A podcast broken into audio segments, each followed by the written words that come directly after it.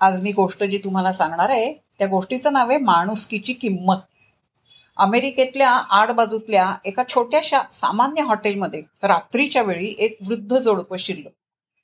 धुवाधार पाऊस होता थंड वारं होतं प्रचंड गारठा अमेरिकेतला.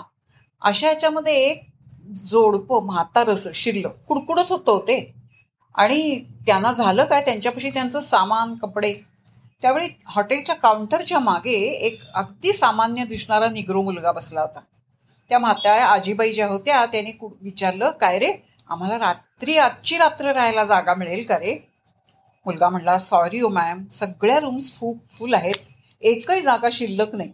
ते सांगताना सुद्धा त्या मुलाचा चेहरा कसनुसा झाला होता. आणि जणू काही आपलाच अपराध आहे असं त्याला वाटत होतं. बघा ना काहीतरी जमलं तर म्हातारा बुवा म्हणाले. हवे तू दुप्पट पैसे घे. बिल नाही दिलं तरी चालेल बाबा म्हणाले. थोडक्यात काय? त्या रूमचे पैसे त्या मुलाच्या खुशाल खिशात टाकायला वेत असं सुचवत होते ते. पण तो तरुण त्या प्रलाभनाला बधेल असं काही वाटेना. हे बघा तो मुलगा म्हणला मी माझी रूम तुम्हाला देतो. पण ती तशी खूप छोटी आहे हो.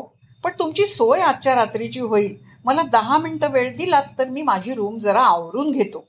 आणि तोपर्यंत तुम्हाला गरम गरम चहा आणून देतो. गारठला आहेत ना? तुम्हाला थोडंसं बरं वाटेल.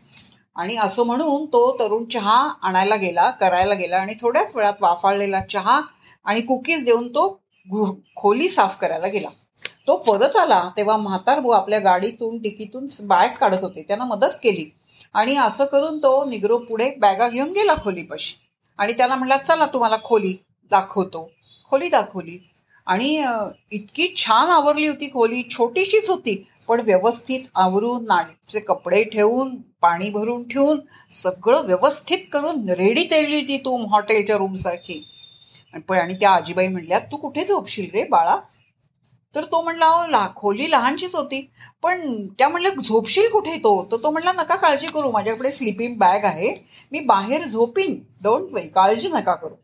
आणि पाणी भरून ठेवलं होतं गुड नाईट लावून ठेवलं होतं. दुसऱ्या दिवशी सकाळी उठलं जोडपं.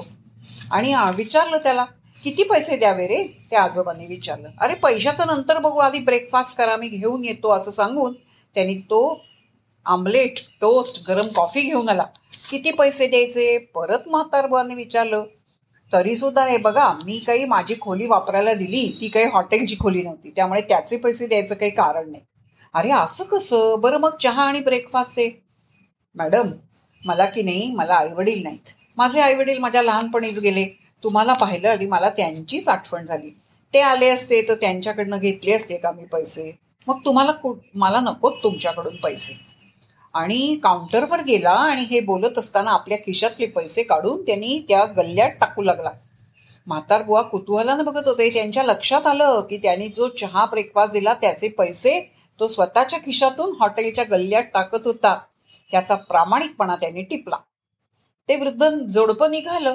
त्यांनी त्या तरुणाला जड बॅगा डिकीट ठेवल्या. त्यांची नजर गाडीतील रिकाम्या पाण्याच्या बाटल्यांवर गेल्या. त्या पाणी भरून दिलं. मग आजोबा म्हणले की अरे आम्हाला अमुक अमुक ठिकाणी जायचंय. कसं जाऊ रे? तर तो म्हणला एक मिनिट थांबा. आणि तो आत गेला आणि नकाशा घेऊन आला. त्या नकाशावर खुणा केल्या. तुम्ही पेन्सिलीनी तुम्ही इथे आहात. तुम्हाला इथे इथे जायचंय. असं असं जायचंय. असं करा. आणि त्या व्यवस्थित खुणा करून दिल्या. आजीबाई म्हणल्या ए तुझं काही कार्ड आहे का रे? तुझं बिझनेस कार्ड असेल तर दे ना मला. अहो सॉरी मॅम माझ्याकडे बिझनेस कार्ड नाही कारण मी टेंपररी नोकरीवर आहे. पण हॉटेलच्या कार्डावर माझं लावून देऊन देतो. आणि परत या बाजूला आलात तर आमच्या हॉटेलवर जरूर या. आणि असं त्यांनी नाव लिहिलं. पंधरा दिवस असेच गेले.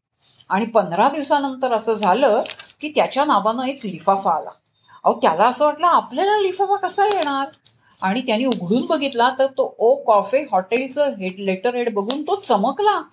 आणि त्यांनी ते उघडलं तर त्याच्यामध्ये ती ओ कॅफे ही अत्यंत अमेरिकेतली नावाजलेली आणि बहुतेक शहरांमध्ये फाईव्ह स्टार हॉटेल असलेली अशी हॉटेलची ती साखळी होती. त्याला कळे ना आपल्याला काय काम? असं कसं काय आपल्याला बोलवलं किंवा काय? म्हणून त्यांनी उघडून पाहिलं.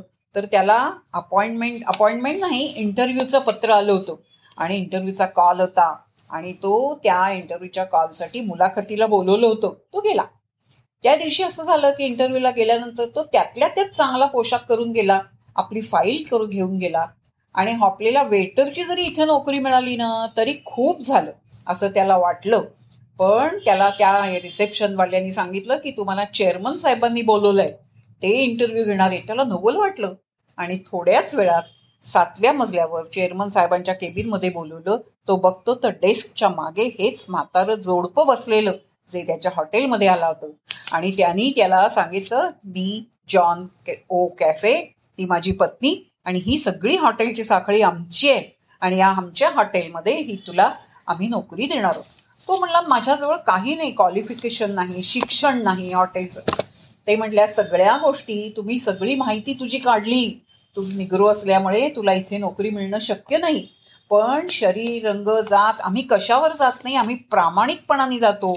आणि तुझी परीक्षा आम्ही तेव्हाच केली जेव्हा तू तुझ्या खिशातनं काउंटरमध्ये आम्हाला दिलेल्या नाश्त्याचे पैसे टाकलेस. करशील का आमच्याकडे नोकरी? करशील का आमच्याकडे मदत? आम्ही खूप खूप खुश झालो तुझ्या. कधी कधी माणुसकीची चारित्र्याची अशी सुद्धा किंमत मिळते हो.